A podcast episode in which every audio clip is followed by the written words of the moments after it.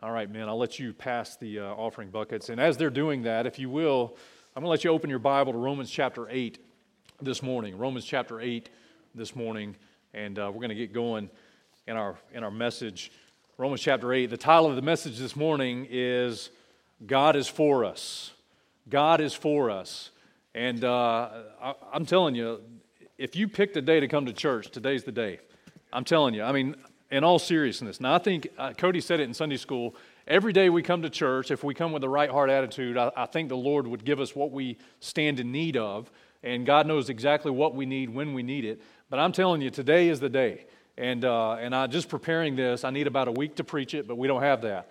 And uh, so we're going to get right into it. Romans chapter 8. We've been working through Romans systematically, chapter by chapter, verse by verse. Romans chapter 6 we learn that we have victory over our flesh because of Jesus Christ. In Romans chapter 7, we learn that we have victory over the law because of Jesus Christ. In Romans chapter 8, we're learning that we as Christians have victory because of the Spirit of God that is at work in our heart and life. The Spirit of God uh, gives us victory. And we've been working through this passage. We're going to try, by the grace of God, to finish Romans 8 this morning. We're going to start in verse 28. And, and I'm going to read just a few verses, and, and then we'll, in your, in your bulletin, you should have a set of notes. And if you want to take notes or follow along, feel free to do that. Uh, I, I, find in my own life, if I write things down, I remember them better and can pick it up later and, and look back over that thing and remember what God taught me while I was sitting in church and learning. Romans chapter 8 and verse 28, the Bible says, And we know that all things work together for good to them that love God, to them who are called according to his purpose. And man, if there's an, an underline or highlight verse in your Bible, if it isn't already underlined and highlighted, go ahead and do that now. Romans 8 and verse 28 is a tremendous promise from God. All things work together for good to them that love God, to them who are called according to his purpose. For whom he did foreknow, he did also predestinate to be conformed to the image of his Son, that he might be the firstborn among many brethren.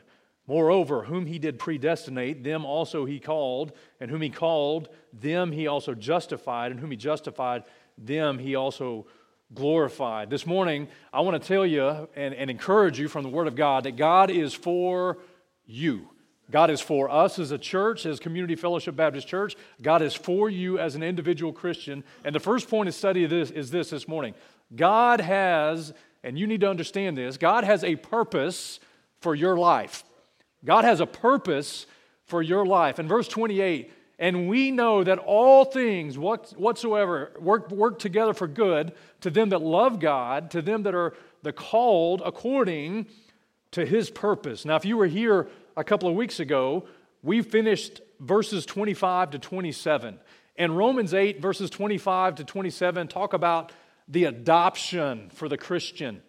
The adoption in the Bible is not your salvation, the adoption in the Bible is the redemption of your body. It is the rapture of the church or the resurrection, if you've already died in Christ, where you get a glorified body.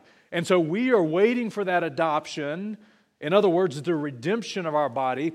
And Romans 8 says that we can have hope in that truth. And, and because of that truth, we need to have patience. Now, all the patient people in the room, raise your hand.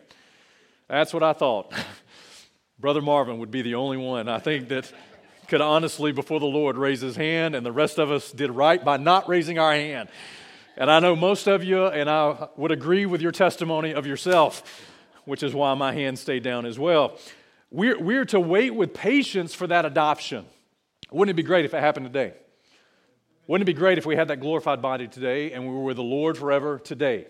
Things would be a lot better. There's nothing that the rapture won't solve in your life. Can I tell you that? It's the best thing that would happen for every one of us. But we, we're not there yet, so we have to wait for it. And then in Romans 8 and verse 26, God tells us that the Spirit of God helps our infirmities.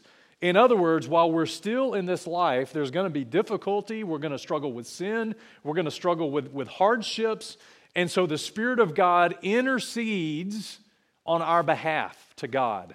So even when we don't know how to pray for situations and for people and for things, the Spirit of God makes intercession for us. And that's kind of weird when you really study that out. because one part of the, of the Trinity is actually praying to the other part of the Trinity on your behalf. How crazy is that?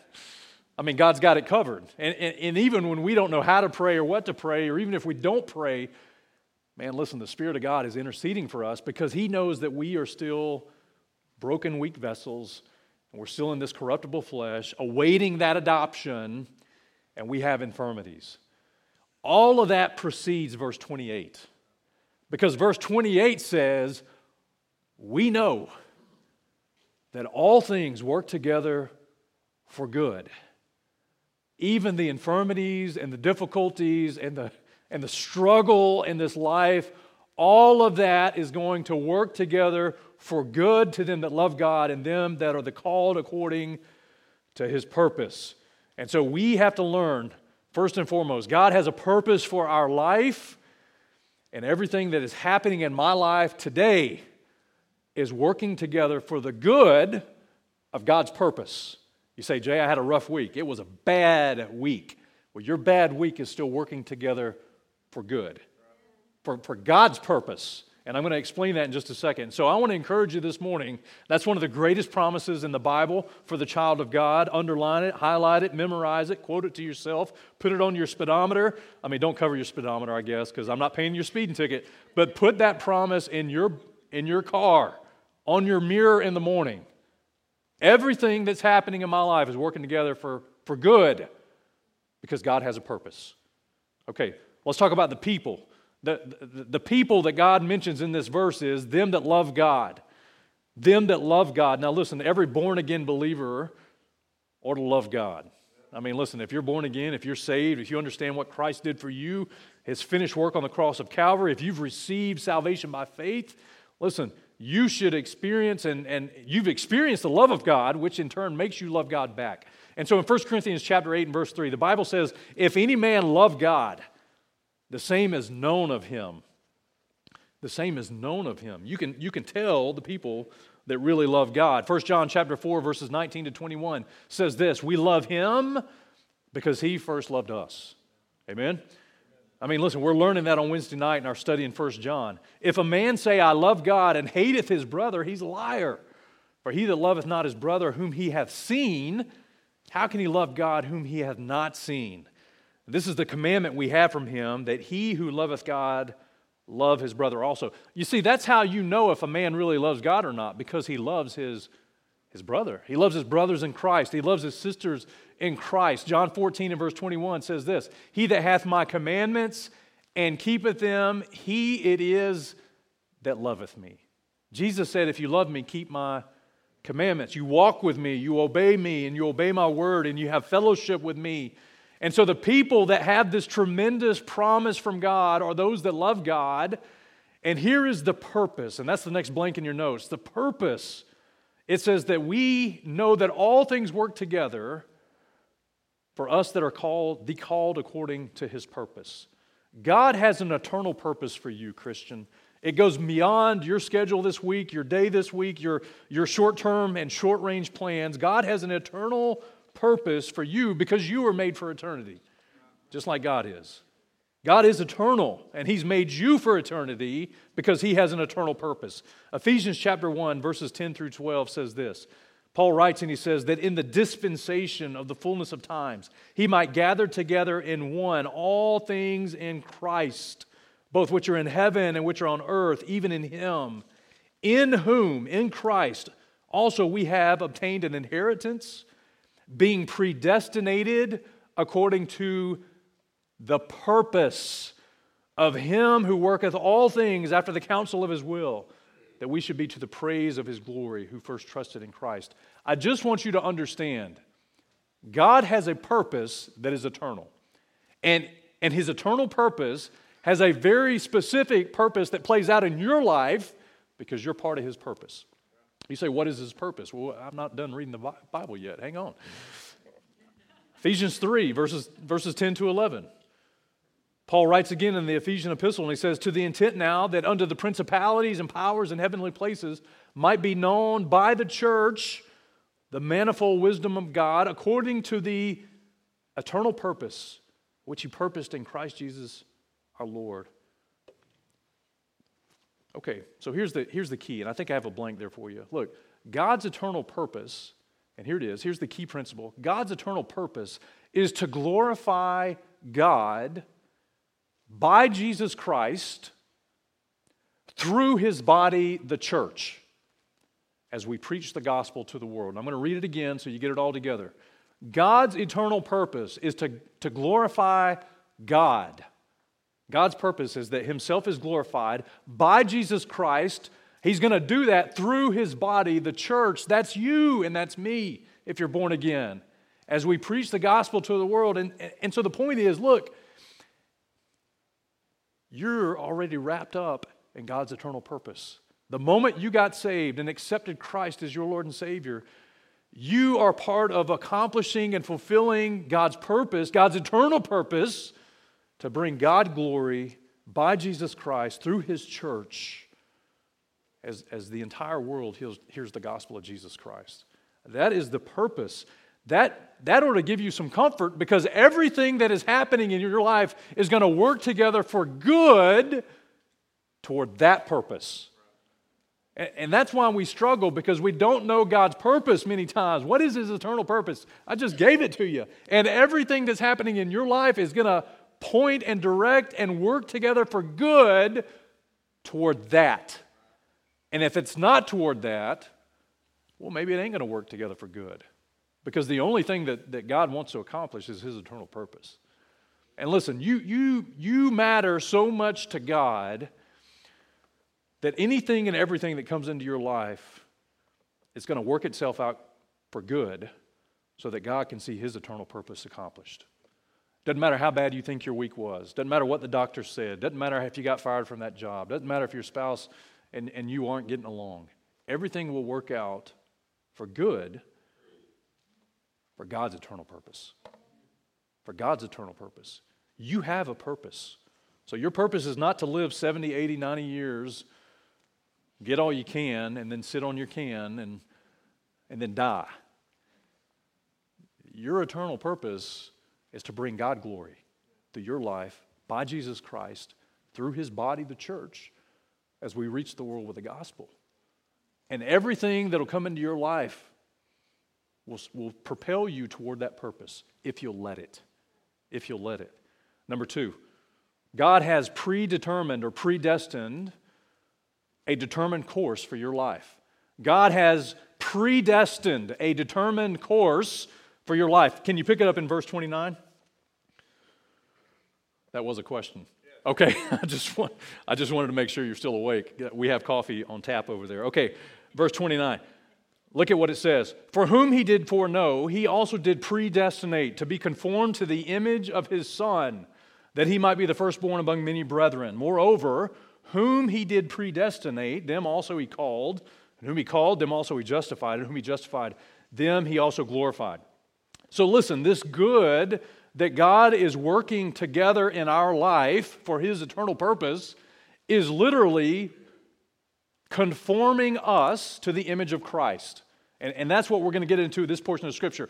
God has a predestined, a determined course for your life, and that course means, or that, or that, that purpose is, that you become more like Christ. God's already predestined that. God's already predetermined that, that you would be conformed to the image of his son. Now look at Philippians chapter 1 and verse 6. You can't look at it because it's not on the screen. Let me read it to you. Philippians 1 and verse 6 says this Being confident of this very thing, that he which hath begun a good work in you will perform it until the day of Jesus Christ. The good work that God per- began performing in you the moment you got saved was to make you conform to the image of His Son. In other words, he, to make you more like Christ.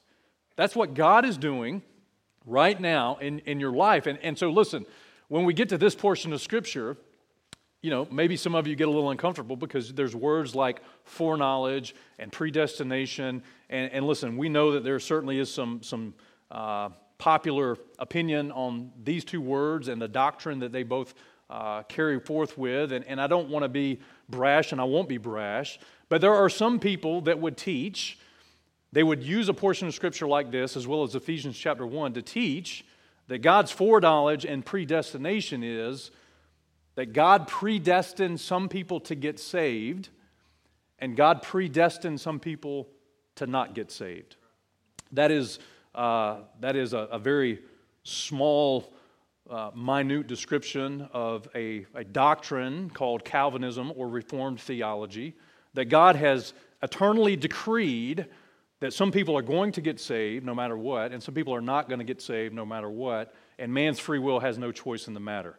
And, and, and again, the point is not to, to debunk that or debate that this morning, but the point is to take the passage and say, hey, what is this really teaching?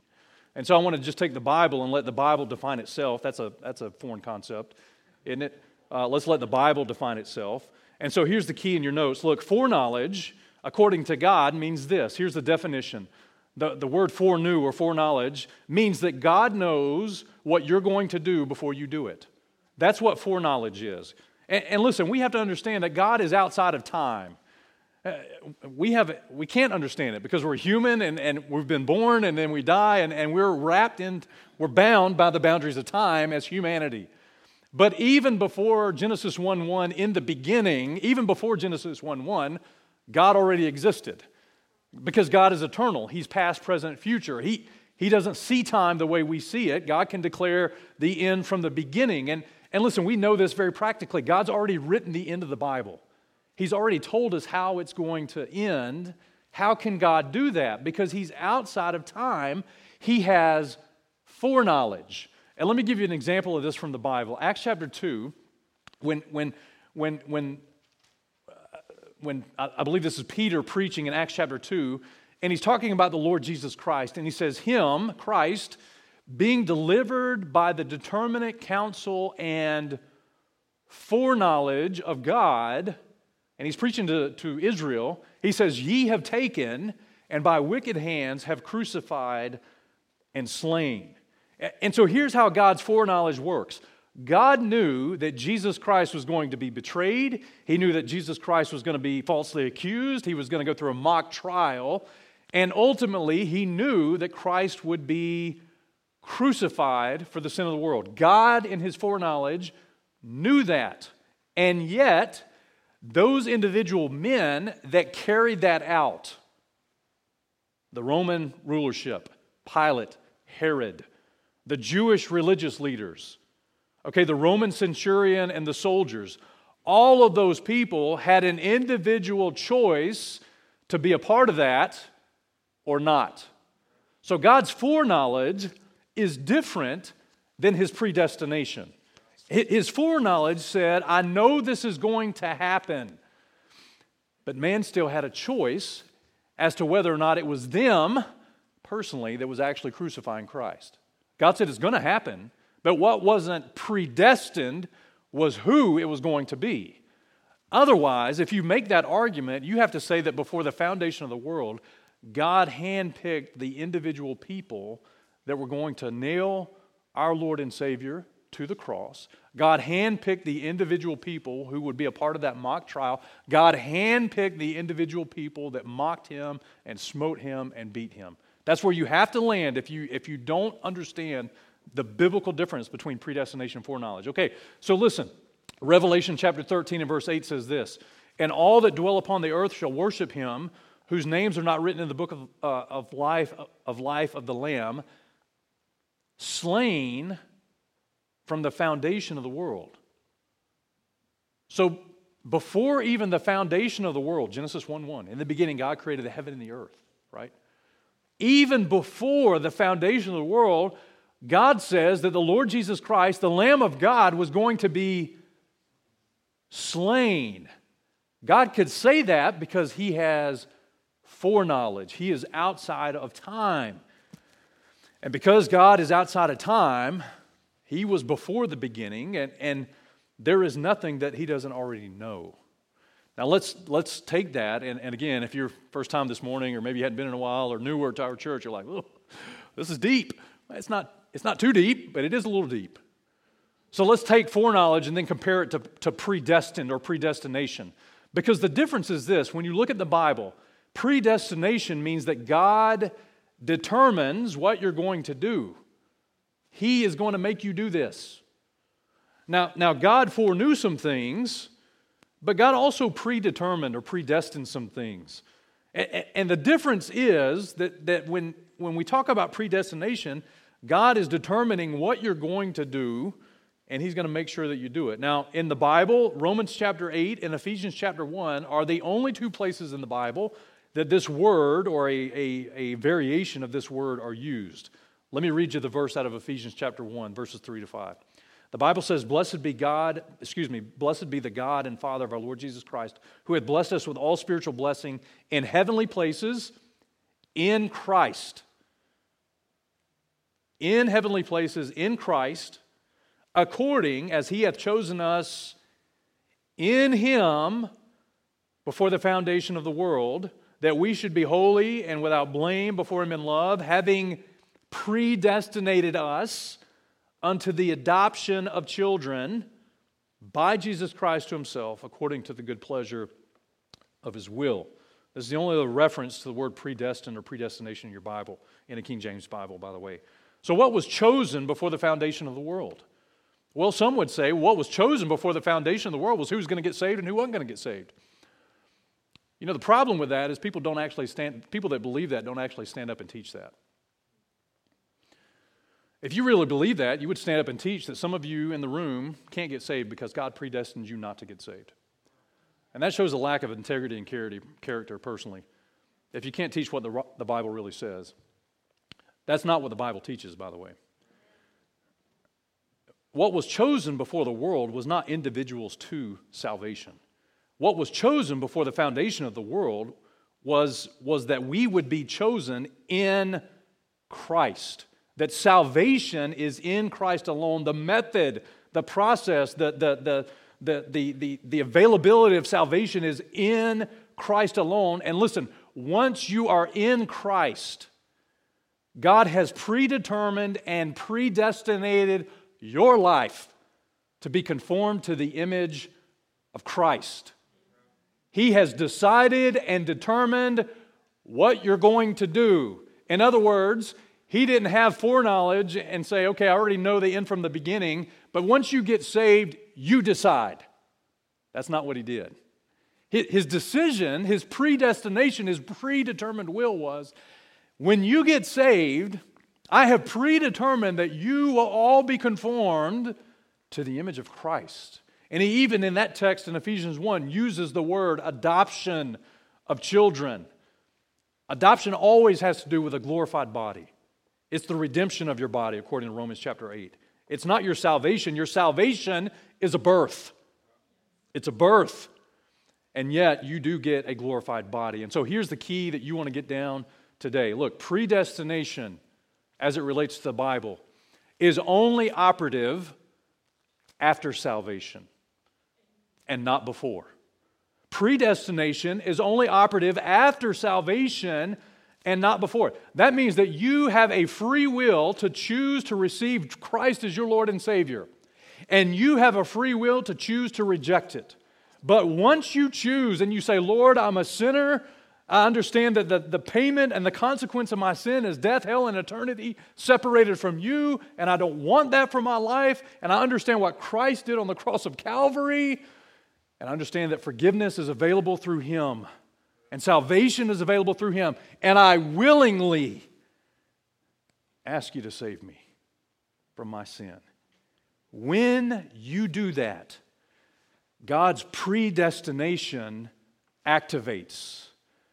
Because once you become a believer in Christ, God has predetermined that you would be conformed to the image of His Son, that you would be like Christ. You would be holy. You would be the Son of God that God intended you to be. God never predetermined or predestined anybody to hell. As a matter of fact, the state of a lost man, any lost man, his destination is already determined to be separated from God in a devil's hell. John chapter 3 tells us that if, if a man doesn't believe on the gospel of Jesus Christ, that the wrath of God abides on him already.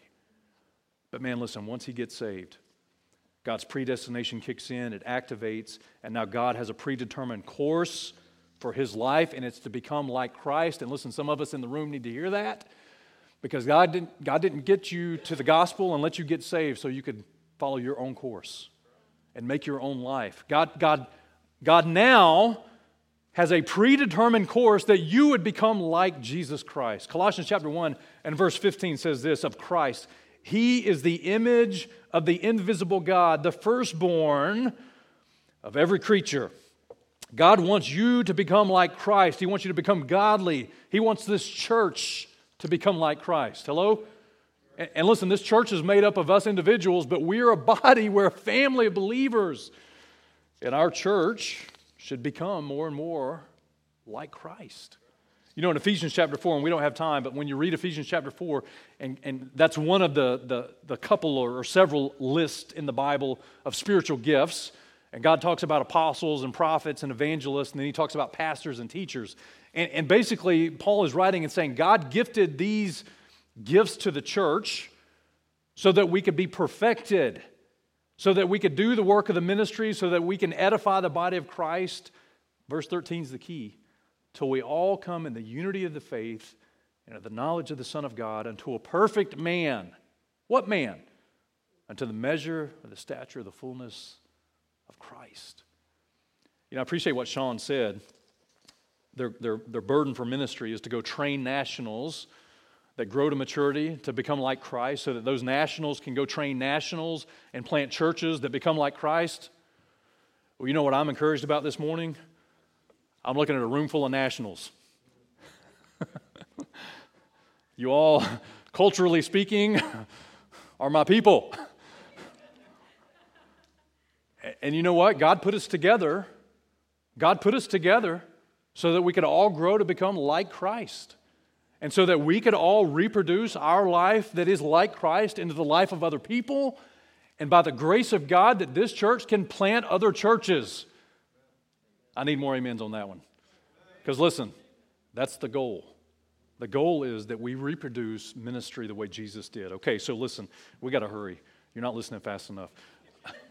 I just want you to I just want you to walk away from that second point to understand if you're a believer in Christ, God's already predetermined the course for your life. He's already predetermined it. And it's to become like Christ, it's to grow in the grace and knowledge of Jesus Christ, it's to grow unto a perfect man. You need to be a part of a church to do that. You need pastors and teachers to help you accomplish that. And then when you do, God gives you the privilege and opportunity to reproduce that into the life of other people. That is the point of your life. And, and God doesn't let you pick, He's already decided that for you as part of that transaction of salvation, right? And uh, that, was in the, that was in the fine print, so to speak. But listen, that's the best deal going. That's the best deal going. All right, number three, quickly. We, we will get done. Pick it up in verse 31. I promise we'll get done, even if it means we stop at 3 o'clock. Okay, uh, verse, verse 31. Is this helpful? Man, listen, this ought to help us. Number three, number three, third point is this God wants you to ponder these truths.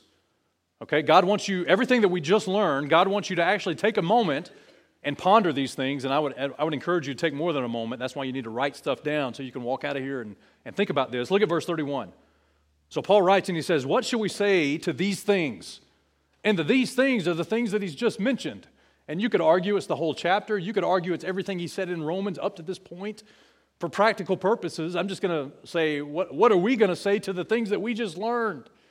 God has a purpose, it's an eternal purpose. God has predestined us to be conformed to the image of Christ. Well, what do we say to that? And then Paul says, if God be for us, who can be against us? And, and there's another promise that you probably should underline, highlight, asterisk, memorize, write on a card, put it on your mirror, put it on your, your, your speedometer. If God be for us, who can be against us? And listen, he begins this section of the text asking several questions, and they're all rhetorical questions. Let me just say this when you really understand that God is for you, you're going to find out who really is against you. Do you understand? Do you understand that? I mean, the verse is not, it is a question, and we know that when we study the Bible, you don't base a doctrine uh, on a question. You have to have Scripture compared with Scripture. The truth is, the, the principle is the truth. If God is for us, who can be victorious against us? The answer is nobody. But practically speaking, you already know that if God is for you, there are some things against you. Number one, your flesh is still against you. I mean, I mean, have you battled that flesh since you got saved? Yeah, absolutely. And, and you'll keep battling it until the rapture or until you breathe your last breath and then, you know, you're with the Lord and then the resurrection. I mean, I mean that, that is against you. This world system is against you, right? First John chapter 2, all that's in the world, the lust of the flesh, the lust of the eyes, the pride of life. Those things aren't of the Father, they're of the world. Well, those things are against us. The devil is an adversary. You know, the devil is our adversary, and even though he can't devour you because you are eternally secure in Christ, he certainly can discourage you. He certainly can absolutely still have impact in your life. Listen, practic- uh, positionally speaking, there is nothing that can be against you that can, can be victorious. Nothing.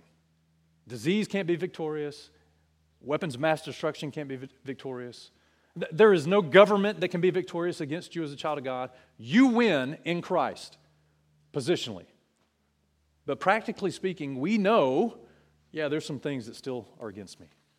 So I have to walk in the truth of those previous promises. All things are working together for good.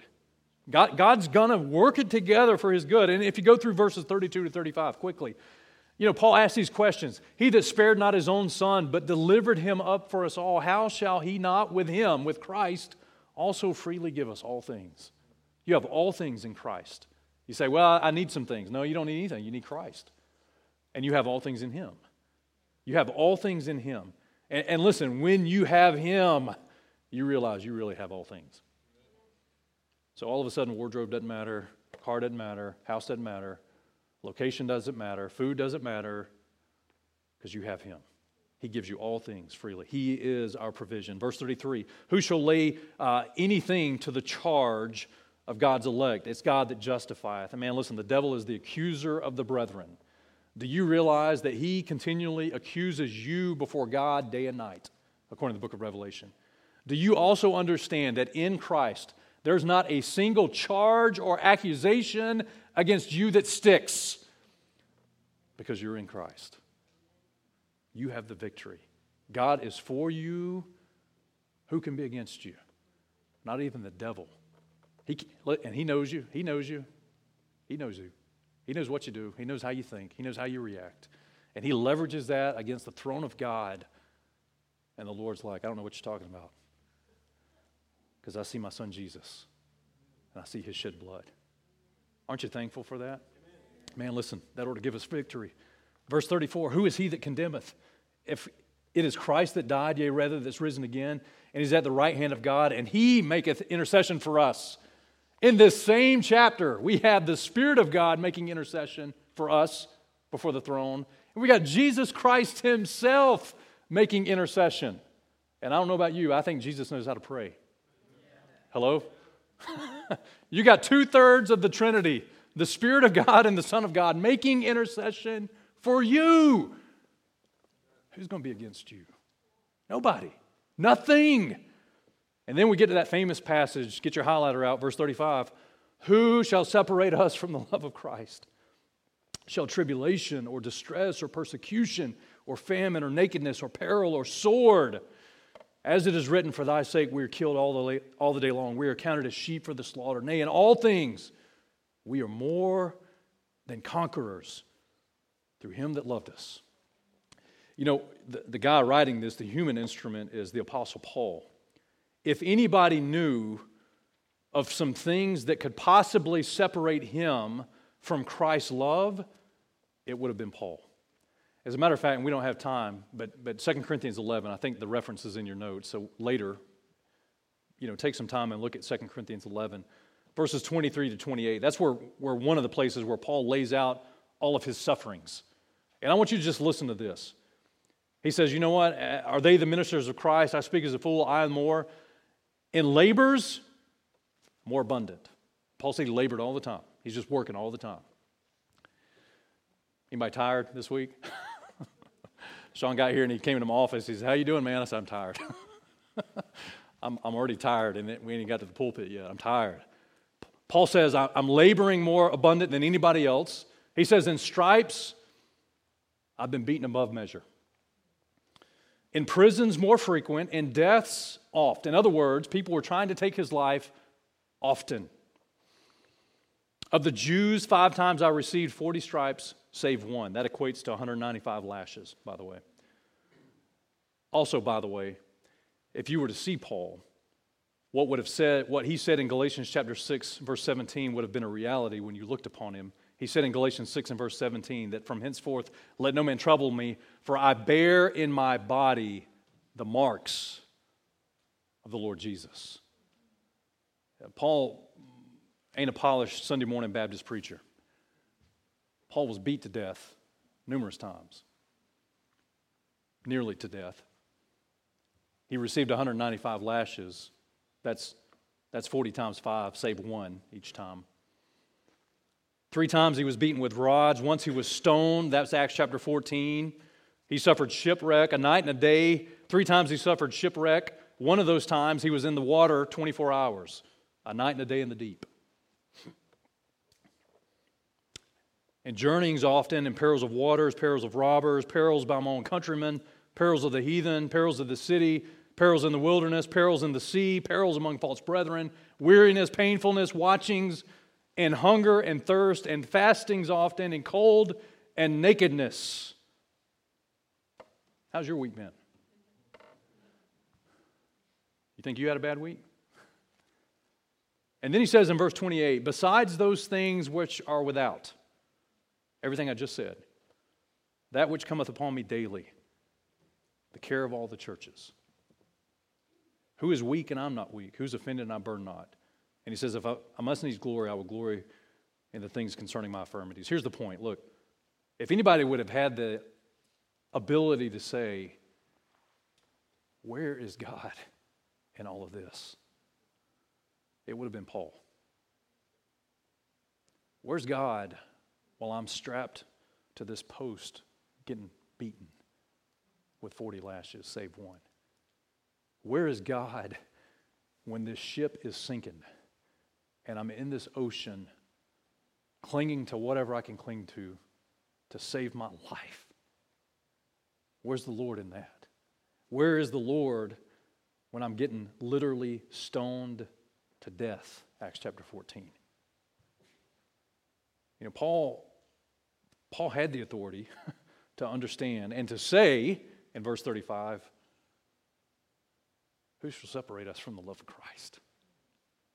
He knew that no matter what happened in his life, the love of Christ was on him and in him. He knew that whatever happened in his life, God was working it for good according to God's eternal purpose. According to God's eternal purpose. And so, listen, you know, that ought to encourage you a little bit because, you know, when you get saved, and then especially if you start getting discipled and start growing, you know, there are some guys that'll lie to you and tell you that your best life is now and, and all the things associated with that as a Christian. Your best life is now in the sense that there's nothing that can separate you from the love of God. But it ain't always roses and dandelions. And God wants you to know this morning that no matter what happens, God is for you. And no matter what happens, God is using it to work together for good to them that love him and are called according to his purpose. And then lastly, verse 38. Let's skip down and then we're done. Verse 38. God wants you to ponder those things because, number four, God wants you to be persuaded. God wants you to be persuaded. You know, the reason you ponder through the Bible and the reason that we teach like we do expositionally and the reason why we have all these notes and tons of references is not because I'm trying to be studious and academic, it, it, it's so that you are confronted with the truth of God's Word, so that you can ponder it, so that you can finally be persuaded of what God really says. God wants you to be fully persuaded, thus saith the Lord, and I can walk out of here in the confidence that God is for me, and if God is for me, who can be against me? God wants you to walk out of here with assurance. He says in verse 38, Paul says, For I am, I am persuaded. Well, the reason he was persuaded is because of all the things we just studied. and he believed him. He says, I am persuaded that neither death, nor life, nor angels, nor principalities, nor powers, nor things present, that's today, nor things to come, that's tomorrow, nor height, nor depth, nor any creature shall be able to separate us from the love of God which is in Christ Jesus our Lord. God wants us to ponder on the promises of His Word so that we can be fully persuaded. He says, Death cannot separate us from the love of Christ. You need to read 1 Corinthians 15 and verse 55 because God says the Christian can say to death, Oh, death, where is thy sting? And, and listen, if we do die in this life, there is a rapture and resurrection coming, and those dead in Christ will say to the grave, O grave, where is thy victory? Because I just came up out of here because of the Lord. You, you got nothing on me. You can't hold me. You can't contain me because I am in Christ and Christ is in me. Man, listen, life, 1 Corinthians 15, verse 19, Paul says, In this life only, if we have hope in Christ, we're of men most miserable. This life is just not this life. Point one, we're made for eternal life. We have an eternal life awaiting us.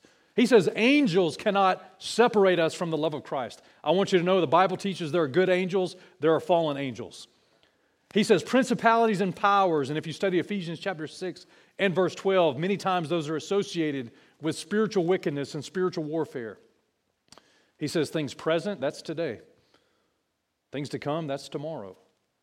That's the next day, that's the next week, the next month, the next year, the next election, the next child, the next job, the next death in the family, the next failure, the next trial. It's just the next thing. Whatever the next thing is, it doesn't matter. It can't separate you from the love of Christ. It just cannot. There is no single thing. It even says not any creature. And if anybody would have known about that, Paul had a messenger of Satan that buffeted him, that, that personally tormented him. And we could study that later if you'd like over coffee. But even that thing couldn't separate him from the love of Christ. So there's no single thing, there's no combination of things, there is nothing that shall be able to separate us from the love of Christ. And God wants you to be fully persuaded of that. Now, just because you're hearing me doesn't mean you're fully persuaded. Because when you're fully persuaded, that means you walk in that truth by faith. Hebrews 11 and verse 13, there were a group of people. You know, Hebrews 11 is the, the famous chapter of faith. Many of you that study the Bible, you know that. We're done right here. Uh, there were some people that certainly lived out some pretty amazing things by faith. And then you get a little further into the chapter and you read about some people that had faith, but you would say, well, that didn't work out so good for them. Hebrews 11, verse 13. These all died in faith not having received the promises. Well, I thought if I just believed God and believed His word, it's all going to work out. It will work out for good, for God's eternal purpose. They didn't receive the promises, but having seen them afar off, maybe in the third heaven, maybe when the Lord returns at His second coming. When they saw him afar off, the Bible says, and they were persuaded of them. They embraced them and they confessed that they were strangers and pilgrims on the earth. For they that say such things declare plainly that they seek a country. And it ain't America. You hear me? You see, there are some people that live by faith that see some things afar off. How far off? Colossians 3 says that they're above, those things are above, where Christ sitteth on the right hand of God. And, and, listen, when you understand that, that there is nothing in this world that can separate you from the love of Christ, that you are in Him and He is in you and God is for you, you can live for Him no matter what when you're fully persuaded. Close your Bibles. Listen, the question I have for you is this how persuaded are you? How persuaded are you? God has a purpose for your life. And listen, I know this morning, man, we, we, we burned a lot of scripture. I got about 30 more minutes, but we don't have it. God has a purpose for your life, it's an eternal purpose.